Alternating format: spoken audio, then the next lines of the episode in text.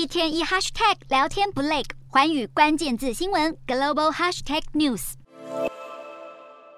德国总理府已经开始被耶诞气氛环绕。总理肖兹收到了他今年的耶诞树，心情显然还不错。因为根据他这几天的谈话，德国的能源危机将会得到控制，不太可能出现短缺。今年冬天总算能迎来一个温暖的耶诞。肖兹表示，德国的天然气储存设施都已经装满，第一个液化天然气接收站会在几周之内启用，另外还有三个浮式液化天然气接收站在规划建设中，而且燃煤电厂已经重启。德国最后三座核电厂也会延役到明年四月中旬，所有动作都是为了尽快甩开对俄罗斯天然气的依赖。德国还另外从法国、挪威、荷兰与比利时进口管道天然气，同时与加拿大跟墨西哥协商液化天然气进口的可能性，并且与阿联签署进口船运液化天然气合约。政府分散能源风险的决心可见一斑。